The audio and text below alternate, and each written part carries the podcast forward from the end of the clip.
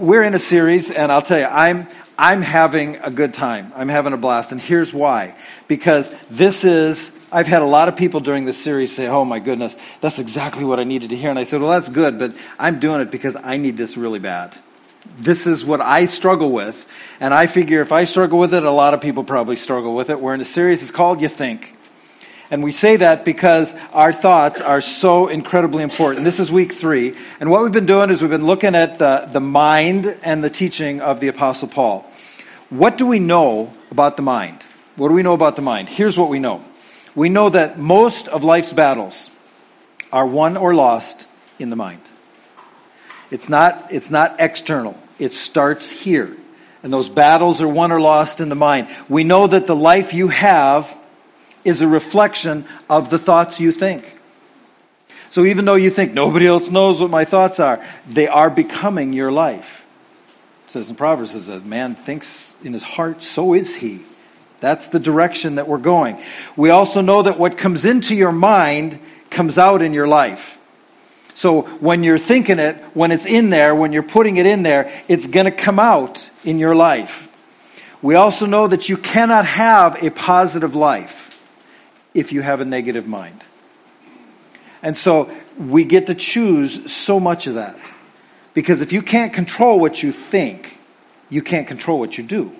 So that's what we're talking about in this series. Our thoughts matter. We have some key verses we've looked at. We're going to look at these again so we can kind of just set the stage for today. From 2 Corinthians 10, starting in verse 3, it says this, "For though we live in the world..." We understand that we're in the world, not some like ivory tower. We're in the world. Even though we're in the world, we don't wage war as the world does.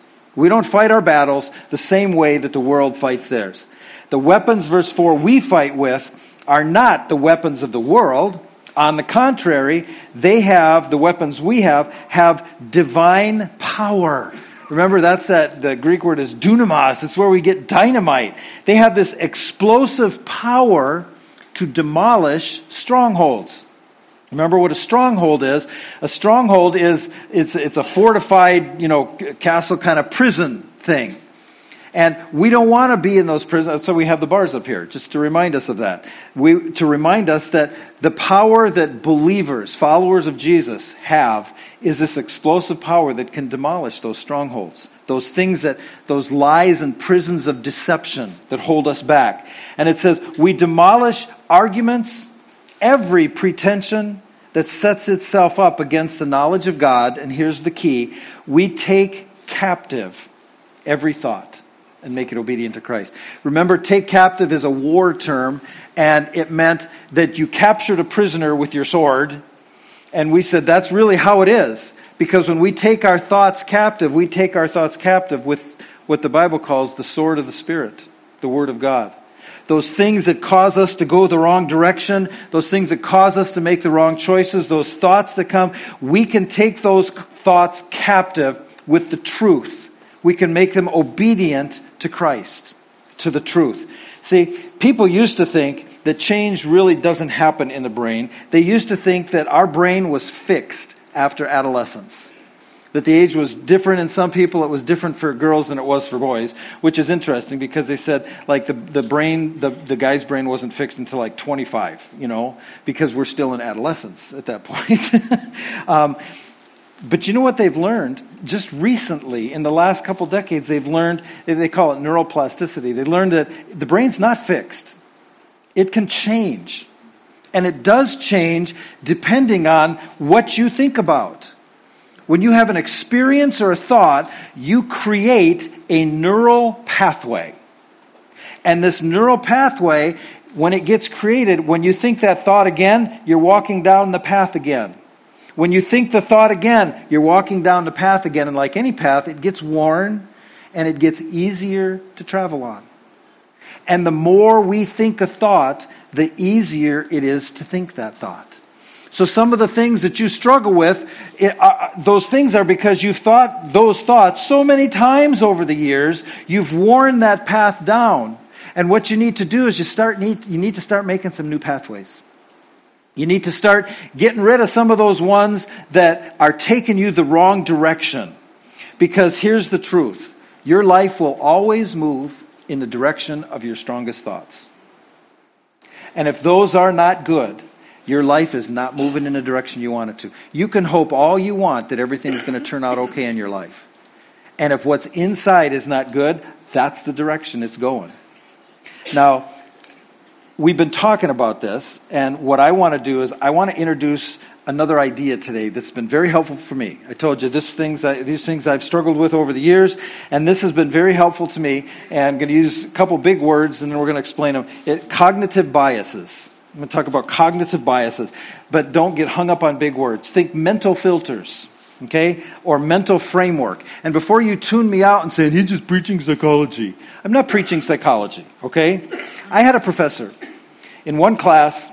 I think the class was on Tuesday and Thursday. And on Tuesday, he had a point that he wanted to make, and he usually had a quote to go with it. And he had this quote to go with his thing. It was a very positive thing, you know, moved us in the right direction. It was good. And he quoted this guy, and so took that, write it down, know it's going to be on a test. Thursday, he has a point to make that's totally opposite the other one. It's negative. It's a bad thing. And the quote he used was the same guy. And I'm thinking, wait a minute, is he good or bad? Because you quoted him in a good way on Tuesday, now you're quoting it in a bad way, and you know what he said to me? 3 words. Latin. I don't know Latin. He had to explain it. Veritas e veritas. It means truth is truth. See, we live in a society that people will say, well, that's your truth. This is my truth. It's like, no. Truth is truth. You don't get to say, that's your truth. This is my truth. No, it might be your opinion, but truth is truth. And what he was telling me is, if it's true, it's true. If science says it and it's true, it's not true because science says it. It's true because it's true. They're just recognizing it. I think it was like in 400-ish AD, Augustine said, all truth is God's truth. Because all truth is God's truth. Remember what Jesus said? He didn't say, I speak the truth. He didn't say, I share the truth with you. He said, I am the truth. I am the way, the truth, and the life. There is truth. So when psychology or science or somebody discovers truth, you know what they're discovering? They're discovering what God knew all along. He made it. And so I have no problem doing that. I have no problem saying, is this a psychological thing? It might be, yeah, whatever. But if it's God's truth, it's truth. So cognitive bias, very simple. Here's the definition. You'll realize right away that it's true for you. It's a mistaken reasoning based on personal preferences or belief. So this reasoning, this decision-making, it's a mistake because of personal preferences or beliefs. There's a mental filter that we all have that impacts how you think and what decisions you make. I read, it says that a cognitive bias is an error. It's an error in thinking that affects the decisions and judgments that people make. Some of these biases are related to memory, it says. The way you remember an event may be biased for a number of reasons. All you have to do is find an event, find 3 people that were at it, ask them what happened, and you'll get 3 different stories. Because they all see it from a little bit different perspective. So our biases are related to that memory, and we might think of it different for a number of reasons, and that in turn leads to biased thinking and decision-making. And so we make decisions based on this thinking that may or may not be right. Let me give you an example of this.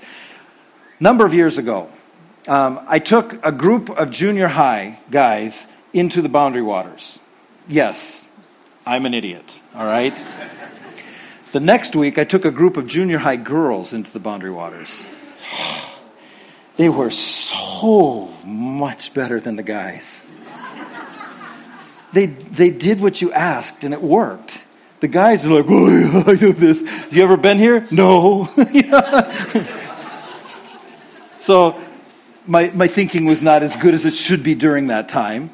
And I remember, I think it was like, I don't know if it was breakfast or lunch, but we had our meal and we were going to get out in the canoes, and we had a long way to go across this lake before we got to the next place we were going to stop. And the sun was out, it was nice out, you know, it was early, I put my sunglasses on, I didn't even have glasses at that point. I had good vision, I was young, it was great. But I had a bunch of junior guy guys anyhow. So I put my sunglasses on because the sun was bright and proceeded to try to get these guys corralled. It's like herding cats, you know, get them going in the right direction. We're going to paddle here and it's going to be good. And all day we're going. We're going, and I'm watching the sky as the day gets near the end. And I'm watching the sky and it's getting darker and darker. And it's not looking good. I'm seeing the clouds and I'm seeing what, and it's like, this isn't going to be good. We don't want to be out on this lake when this storm hits. And I'm telling the guys, the storm's coming. You can see it. The storm's coming. And they look at me like I'm speaking French or something, you know. And so I'm trying to hurry them. Come on, guys. The storm's coming. And so they're not listening, and it's getting darker and darker and worse and worse. And there's an island. It's like, we're going to just pull up on this island and kind of assess the situation and see what's going on. I don't know how far we are, where we got to go. So I get them up on the island. We get in there, and I take off my sunglasses and realize, oh, it's bright out. I guess there's no storm coming. And the guys are just looking at me like, yep, he really isn't. I was convinced that a storm was coming because I was interpreting the situations based on my frame, based on my lenses, based on what I was looking through. I'm hurrying them along because the storm's coming. It's nice outside. I just had really dark sunglasses on. You see, that happens to all of us in life every day. We make decisions based on how we have framed things, our default filters. Our default frames, we do that. That's why people respond differently when you put them in the exact same situation. You can have two people go through the exact same thing and they respond differently. It's not the facts are different. It's the filters. The frames are different. Like, you can have two people work at the same job and you can have the boss give them a review. And the review includes some things that they need to work on. And the first guy hears it, and it's like, oh, I can't believe he's saying that about me. You're criticizing me. I could criticize you too. I mean, he doesn't say that out loud, you know. I could criticize you too. How dare you say that to me? And he gets offended by it, and he doesn't like that the guy says these negative things about him. The next person gets the review, and his response is, I'm grateful that he shared that with me because I didn't realize that I kind of tended to go that direction. I didn't realize that was a bad thing. And I would have never been able to correct it if I didn't know it was a problem. And now I've heard it. I'm able to do that. That's a good thing. I can be better at my job because of that. You see, it's the exact same situation, the exact same facts. But they respond to it differently. See, that's huge in every area of life. When we talk about God being our Heavenly Father, people hear that through their filters. And you might have had the father who was distant and demanding. And when you hear that God's our Heavenly Father, it's like, yeah, not so much interested in that. Or you might have had the father that was a loving person who was involved in your life. And when they say, God's your Heavenly Father, that makes you feel good because you want that. You see, the facts have not changed. Your filter is what changes it. That's a big deal. The facts are not different. The filter's different. We talked last week, remember, about meditating on the truth. It's not like Eastern meditation. It's biblical meditation, like it says all throughout the Bible. We're talking about meditating on the truth. This week, I want to talk about a different tool. It's a different tool that the Bible shares with us, and psychology calls it reframing. Reframing means that we're going to pick a different frame. We're going to look through it differently. Here's a simple definition.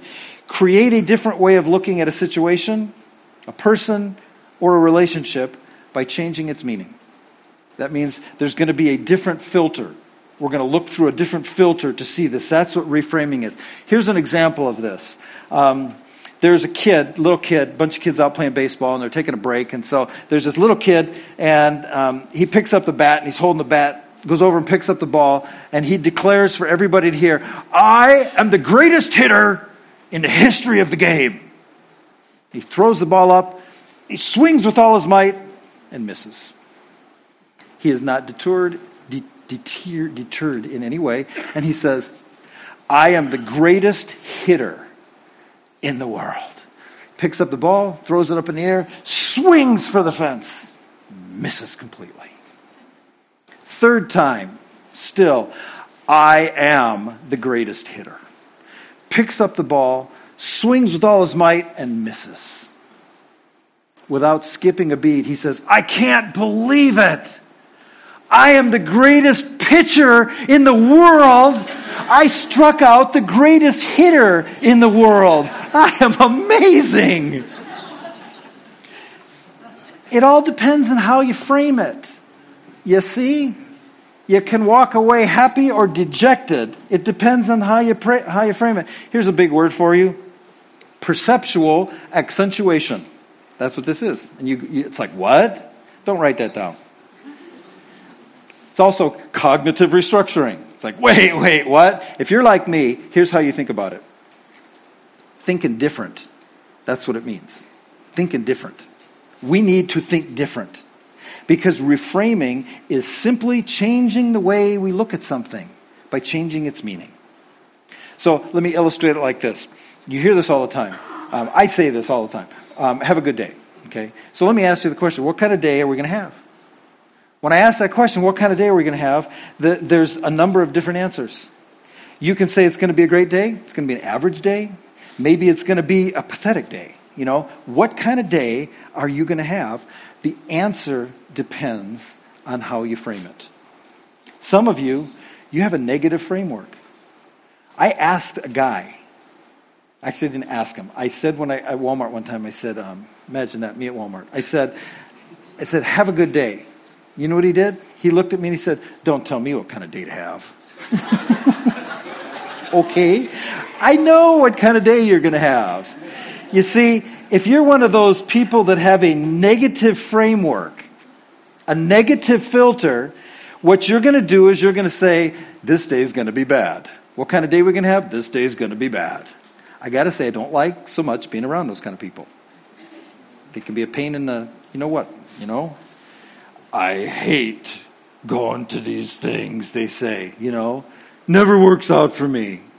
Never. Every time I try to do something, I always fail. God's not with me. Life's bad, but it's going to get worse. That's how they think. What kind of a day are you going to have? If that's your attitude, I can tell you what kind of day you're going to have. It depends on how you frame it. If it's, God is with me, God is good, I can sense his presence. Like coming to church. I love being here. Some of these people are kind of weird, but I love seeing the good in them and what God is doing. And I'm going to choose to believe the best wherever I go. What kind of a day are you going to have? Because it depends on how you frame it. What we need to understand is this. If you're taking notes, this is in your notes. You can't control what happens to you, but you can control how you frame it. It's going to happen to you. We don't have control over that. But we do have control over how we frame it. Like the Apostle Paul. We're talking about Paul during this series. Paul had a dream. He had a desire. And his dream and his desire was to go to Rome and preach the gospel. And I don't know how he had envisioned that. I always envision Paul going in and, you know, there's the Colosseum and they're going to have like a Billy Graham crusade and Paul's going to preach and all these people are going to get saved. And Paul wanted to be able to preach the good news in Rome, and he wanted to be able to affect even some of the uppity-ups there. Well, Paul got to go to Rome. Got a free ride there. As a prisoner. Got free meals. You know, didn't have cable back then, but he had 3 free meals in prison. He got to go, but he didn't get to go to preach like he thought. He went as a prisoner. And maybe you're thinking, you know, I get it. Maybe something similar has happened to you in that maybe it's just like your career related. You worked really hard. You went to school, you got your degree, you got this job that you're kind of like overqualified for now, and you can't get another job, and you're thinking, I thought I did everything right. And it's just not working out well. Or maybe you knew what the Bible said about the whole dating thing and the whole marriage thing, and you said, I'm going to do this right. And you honored God in your dating. And you married your sweetheart. And it ended badly. And you said, I tried to do what God wanted me to do. What's up? Or maybe regardless of where you're at on your road, you've said, you know what? At this point in life, I kind of expected something different. I kind of expected something better. And so Paul could have said those things. Paul's in prison, chained to a guard. You know, that every 8 hours they have a new guard come, chained to him, and he's writing letters from there. And he could have said something like this. He could have said, as he's writing from prison to the church in Philippi, I want you to know, brothers and sisters, what has happened to me really sucks.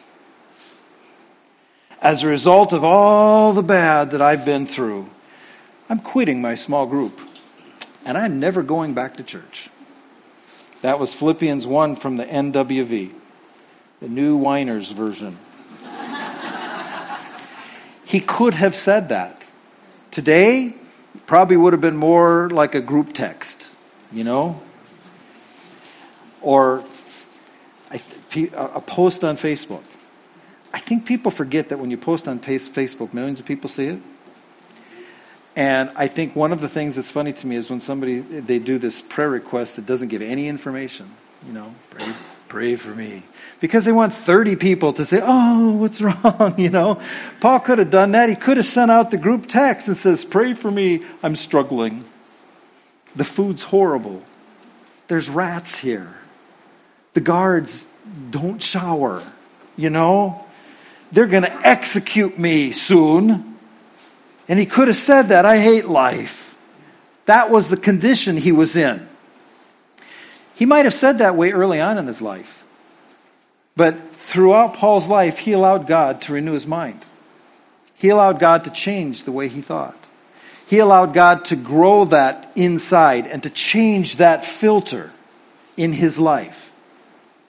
So that at the end, it wasn't the same as it was at the beginning. And here's what he says in Philippians 1, 12 and 13. Now I want you to know, brothers and sisters, that what has happened to me, and they knew what had happened to him, and it was bad. He'd gone through a lot, and now is in prison. He said, I want you to know that what has happened to me has actually served to advance the gospel. As a result, it's become clear throughout the whole palace guard to everyone else that I am in chains for Christ. This is mind-boggling to me. What most people think is bad, he's saying, you know what? I'm framing it as good. That's how I'm choosing to look at it. He was chained to a guard that rotated every 8 hours. He was chained because he was an important person as far as a prisoner goes, because he was a citizen. He was chained to influential Roman guards. New one every 8 hours came in and chained to him. And I know what's going on in his head. They thought I was a prisoner. 8 hour sermons. Who's the real prisoner? Where are they going to go? And you know what? Many of them came to Christ. Many of them became followers of Jesus, into even the Roman household. And so the thing he desired, the results of it, they were actually happening. He says in verse 14, and because of my chains, most of the brothers and sisters, he's talking about the ones in Rome there, have become confident in the Lord and dare all the more to proclaim the gospel without fear. You see, he's telling them, God has used my troubles, God has used my chains to embolden the family of Christ. You see what he did? He took, the facts did not change. How he framed it changed. How he chose to look at it changed. So how do we reframe our stories? How do we reframe our relationships like Paul did? How can we do that? Here's three really simple things. Here's the first one. Thank God for what didn't happen. Because as bad as it was, it could have been worse. That's always true. I heard a story of a girl who was in college, and she calls her parents up on the phone, and the parents are all excited to hear from her, so they put her on speakerphone, so the mom and the dad are listening, and she says, I just wanted to tell you, I met a guy at the bar. We hooked up, and I'm pregnant with twins now. But his probation is over in a year, and he tells me he's gonna start looking for a job as soon as he's out of rehab. He's considering marrying me, but we can't afford it, so he's just moving in right now. And then she stops. Dead silence on the other end.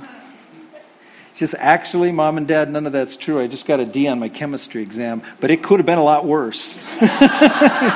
You see, it could always be worse. And whatever your situation is, you can thank God that some things didn't happen. We're not saying bad didn't happen. We're saying you can thank God for what didn't happen. You have a work thing where you have a deadline that you have to accomplish a certain thing, and you blew it. You missed the deadline, and you didn't get your bonus. And so you can whine and moan about that, or you can say, you know what? I didn't lose my job. That's a good thing. Maybe you got in a car wreck, wasn't serious as a fender bender. I don't worry about those anymore. All of my fenders have rusted off. So I don't know what you would call it if I got in a fender bender, because I don't have fenders on my vehicle. But you got in a wreck, and all you can think of is, this is going to be so expensive. I'm going to have to go through the trouble of this, and we're going to have to fix that, and that's what you focus on. Or you could say, you know what? No one was hurt. It's a big deal that no one was hurt. And you're choosing to say, I'm thanking God in this for what didn't happen. It could have been worse. I've had this happen many times. I like flying. I like flying on planes. In my dreams, I actually don't need a plane. It's pretty cool. But I like flying on planes. I love the takeoff. I love the landing. I just like that. Here's what I don't like. I don't like getting on a plane, and you get out, maybe you pulled away from the thing, but you're out there, and they say, there's going to be a delay.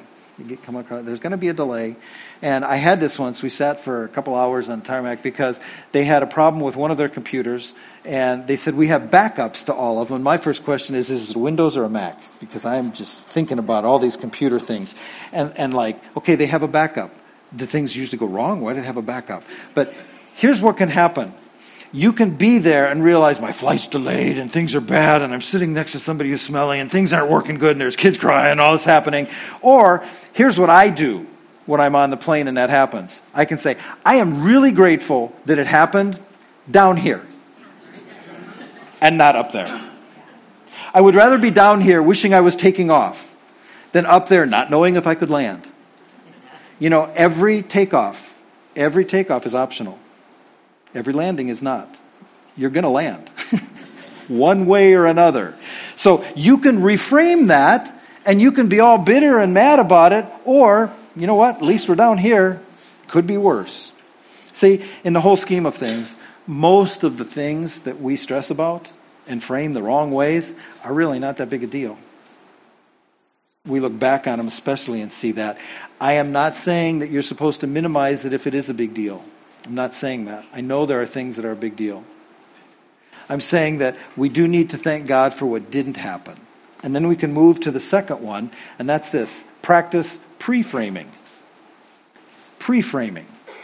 That means our thoughts are our frames. Remember, they shape how we experience it and what we experience and how we describe that and how we get through that. And so we have to practice that. And I tell people, practice that on the little things. And it's easier, Something's coming up and you know that it's going to be really difficult, and your bent because of your frames is to say, this is going to be so hard. What you could say is, you know what? It's going to be fun. I love a challenge. The first time you say it, it's going to be, and I just lied. But when you say it enough and you pre-frame it differently, you don't go into it bad. It can be a lot of different things that we do that. We have a lot of big family things. And I would never do this, but there are people who would say they have this big family thing. I hate going to those things. I hate this thing, whatever it is. When you do that, you are setting yourself up for it to be bad. What you could be saying is, you know what? I'm going with family. That's good. Events the same. Facts are the same. Circumstances are the same. It's how you frame it. Because what we believe determines how we behave. So you pre-frame it. I said earlier, one of the questions was, what kind of day do you want to have? What kind of day are we going to have? I want to illustrate that for you. Go ahead and put the next picture up. You know what this is? It's a frame. It's not rocket science. It's just a frame. Beautiful picture here. I love this picture. I don't know which side would be better. I think I'm safer standing on this side because there's not as much stuff for me to break. It's a beautiful picture. I'm stealing this idea from Julie. Julie did this. This frame here, I didn't do it. I was framed. I couldn't resist that. Here's what you can do. I'm going to try to stay out of everybody's way. Here's what you can do with this situation. You can say, what kind of a day are you going to have? Right there. It's going to be bad. It's going to be storms. Probably going to get hit by lightning. Things are going to be bad. Because that's how you choose to frame it. You can also, what kind of day are you going to have? Right here. I'm going to have a day where the sun is poking through the clouds and things are looking good and we're going the right direction. Did the picture change? No. Did the day change? No. How you framed it changed. That's what makes the difference. It's not that the facts change. It's not that the facts are different. It's that you picked out the right frame. So you can practice pre-framing things. You can realize I don't always have to go to that negative side. I can interpret it differently. And here's the best way to interpret it differently. Number 3 is this. Look for God's goodness. Regardless of what's happening, you're going to look for God's goodness. Because here's the truth. You usually find what you're looking for. That's what happens. If you want to see bad, you'll see it. If you want to see negative, you'll see it. If you want to see nothing but challenges, that's what you're going to see. But if you want to see good, you're going to see it. If you want to see positive, you're going to see it. If you want to see the opportunities, that's what you'll see. Because we usually find what we're looking for. How many know what a vulture is? You ever seen one? Ugly as sin. No smile going on with a vulture, okay? What do vultures look for? Roadkill. They look for dead things. I know what a hummingbird is. What do hummingbirds find? Sweetness, nectar. You know why? Because you usually find what you're looking for. You get to decide, am I going to be a vulture or a hummingbird? What am I going to look for? Because I'm probably going to find it. And you're going to say, but I want to be a hummingbird, but I've spent my whole life being a vulture. Here's what you do. You realize you can't change on your own. But you can let Jesus help you decide. Because Jesus, it says, renews our thoughts, renews our minds, renews our thinking. That's the creating new neural pathways. The Bible said that 2,000 years ago. That's what Jesus can help us to do. That's why Paul could be in the situation that he was in and say this, for me, to live is Christ, and to die is gain. You know what that means? Win-win. Either way, I win. Because that's how he's choosing to look at it. He says, I wouldn't choose this, but I'm thankful for what God did in it. I'm thankful for how he used it. There are many things in my life that I would say, I would not choose that, and I would not choose it again. But I'm thankful for what God did in it and how he used it in me because I looked for the goodness of God in it, and I saw it. It's like Joseph and all his brothers. Joseph, it appears that he liked his brothers. He talked to them all the time. He told them everything. He told them way too much.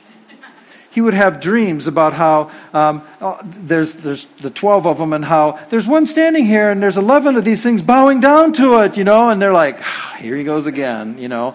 And everything he did turned them against him until one day they actually took him and threw him in a pit.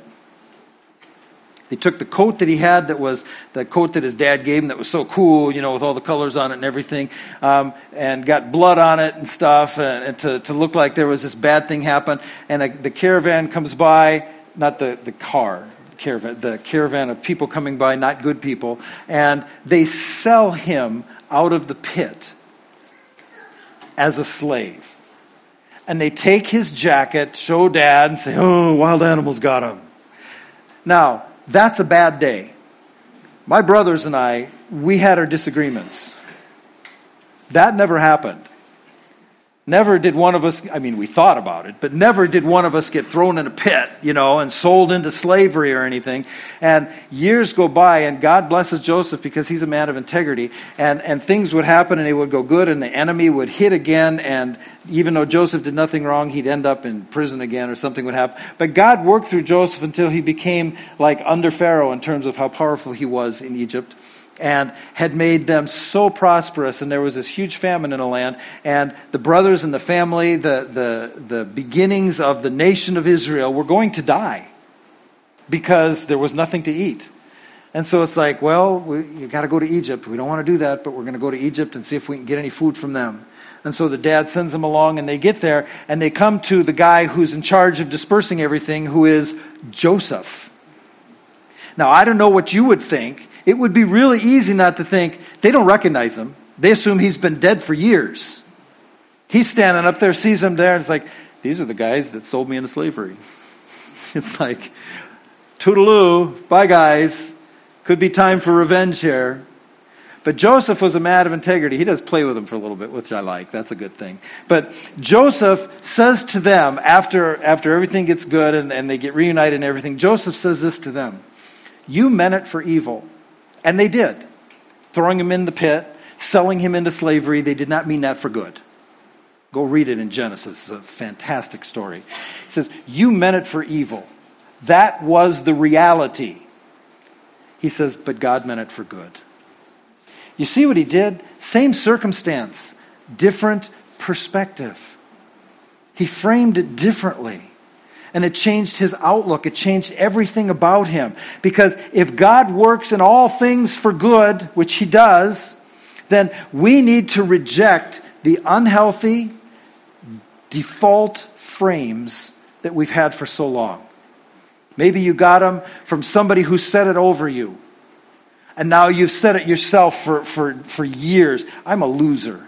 I'm a failure. I am just not smart. This is not going to work for me. And you've said those things and you've created those pathways, and they're just the easiest ones to walk in. But if God is somebody who does what he says and works in all of your stuff for good, then we can reject those frames. We can reject those ways of thinking, and we can allow him to renew our minds. See, reframing is not just passively receiving the circumstance. It's going to happen anyhow. It is actively interpreting every circumstance, knowing that God is good. And I'm going to find the goodness in this. Is the situation good? No, it might not be, but that's not where I'm going to live. I'm going to find God's goodness in it, because we are not to be interpreting God through circumstances. That's what most people do. You go through something and you interpret God through that circumstance. Here's what God is like because this is what happened to me. That's backwards. We are to interpret our circumstances based on the goodness of God. And it will change everything for you. That's what Paul did. Paul framed his circumstances based on the goodness of God and said, what's happened to me actually served to advance the gospel. Because that's the choice that he made. Because you can't control what happens to you, but you can control how you frame it. This is verse not up on the screen. I was reading this week, and it hit me, and I just want you to hear. You can write it down if you want. It's Ephesians 4:21 and 23. But it's not up on the screen. I just want you to hear this. He's writing to people. This is that same guy, Paul. He's writing to people who they already are believers. Now, what that means is they're Christians. A Christian is not somebody who just goes to church. You can go to church and not be a Christian. Going to church doesn't make you a Christian. You know, going to McDonald's doesn't make you a hamburger. Going to Burger King doesn't make you whatever their weird thing is. It's not made out of meat. I don't know what that is, but that's a whole other thing. Here's what makes you a Christian. Realizing I'm a sinner. I'm a sinner, and the Bible says the wages of sin is death. But the gift of God is eternal life through Jesus Christ our Lord. And because I can turn from my way of doing things, from my sin, from my attempts, the Bible calls that turning. I'm turning from that, and I'm turning to Jesus. I can do that, and when I do that, I realize that my sin, as bad as it was paid for by Jesus. And I not only am going to believe that, I'm going to receive it for myself. And I know that I'm a sinner, and I know that I can't get to heaven because I'm not perfect. Never was, never will be. But I can get to heaven on Jesus' ticket as the way, the truth, and the life. Those are the people he's writing to who have made that, they've stepped across that line from unbelief to belief. So I don't understand this all, but this is where I'm at. And he says this, since you've heard about Jesus and have learned the truth that comes from him. Because the bottom line is Jesus is the truth. The Bible, Jesus doesn't say I speak the truth. I said this. He doesn't say I speak the truth. I'm sharing the truth with you. I'm a teacher of the truth. He says I am the truth. And these people had recognized that. They heard about Jesus. They accepted him as their Savior. They have learned the truth that comes through him. And verse 22, it says, throw off your old sinful nature. Your former way of life, what you used to do, the way you used to do things. And literally you're going to see that he's saying the way you used to frame things. Because here's what he says. Throw off your old sinful nature, your former way of life, which is corrupted by lust and deception. And those two words are actually tied together. It's the lust of deception. It's the fact that lust in itself is not a bad thing. We have bad connotations because the background we're thinking is we have dirty minds. And so when we think lust, that's the framework we have.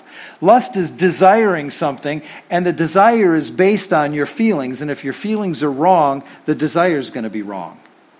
And he's saying we used to be corrupted by all that. Our lust was corrupted because of the deception. Everything about us was corrupted because of the deception. He says this in verse 23. Instead, let the Spirit renew your thoughts and attitudes.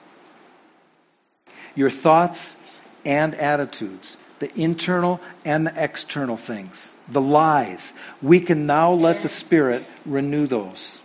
So that we can think the right thoughts. That we can think truth. That we can decide how we're going to frame things because we're letting the Spirit renew our attitudes. I'm not calling it something it isn't. We're not deceiving ourselves.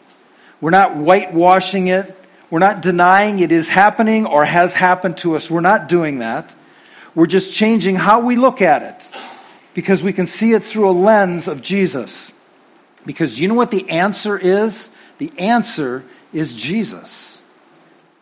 If you're already a follower of Jesus, you stepped across that line, you're a Christian, you trust that he died for you on the cross, and you're living for him, you have the power in you to be able to allow him to renew your mind. So that you don't have to go all those same ways that you used to go. If you don't know Jesus, I'm telling you that's why God brought you here today. That you could hear, you could have a relationship with him. That you could believe that what he said was true, that he came for you, that he died on the cross for you, and you don't have to understand it all ahead of time. Because the truth is, the people who say, I'll believe it when I see it, don't ever get it.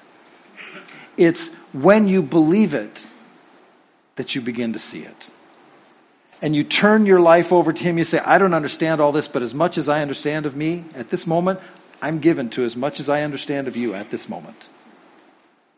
I'm turning from my ways. I'm turning to your way, Jesus. And I trust you and I believe you. When you do that, you become a child of God. When you do that, you get the same Spirit that raised Jesus from the dead in your heart. With that explosive power to be able to demolish strongholds. That's the answer. The answer is Jesus. He's your answer. He is the truth that you need. I'd like you to bow your heads. We're going to close in prayer in just a moment. If you can bow your head and not look around. Father, I know there's people here all over the map. Some of them are, they're thinking already that, yeah, this isn't for me. But we know that you are the answer. You are the way, the truth, and the life. And I pray, Father, that anybody who has never come into that relationship with you would realize that they just need to repent. They need to turn from their way and turn to your way. They don't need to understand it all. They need to just trust you. Trust that what Jesus did on the cross paid for their sins so that they can be forgiven from their past, regardless of what it is. So they could know what it is to experience meaning and purpose in life today and a living hope for a future. And I pray, Father, that anybody who's thinking right now that they would like that relationship, that in simple faith they would turn to you. That in simple faith they would trust you and say yes to you. And Father, everybody listening to this who's already stepped across that line from unbelief to belief, they're a child of God because of their trust in Jesus. I pray that we would be able to see you in our situations. That like Paul, even in the midst of a very horrific situation, we could see the good. We could see your goodness. We could see what you're accomplishing in that situation, what you're accomplishing in us through that situation. And even when we don't know that, when we would like to, that we could just trust you because we know you're good. We know that it's your power in us that enables us to be able to renew our minds, to renew our thoughts, to renew our attitudes, so that the direction that our life goes is your direction. Father, thank you for all that you're doing in us and through us here. We love you, and it's in Jesus' name we pray. Amen. Please stand for the closing song. I can say, this I know. I want you to say that too. You know how you can say that? By allowing the Spirit to renew your thoughts, renew your attitudes, renew your mind, so you can say that too. If you've never trusted Jesus as Savior, if you don't know where your future lies, we're inviting you. If you'd like someone to pray with you, if you'd like to ask questions, make your way to that back room. People way back there by that back room, right there. Let's pray. Father, thank you so much for your love for us. Thank you that even while we were still sinners and hostile towards you, you sent Jesus to die for us, to live a sinless life, to willingly give that life up on the cross to pay for our sin, so that by trusting in Jesus, by believing and receiving Jesus, we could become children of God. That we could come into your kingdom, that we could be forgiven of our past, have meaning and purpose in life today, and a living hope for the future. Help us, Father, to allow that Spirit to renew our minds, to renew our thinking, to renew our attitudes. Thank you for all that you do in us and through us. We love you, and it's in Jesus' name we pray. Amen. Thank you.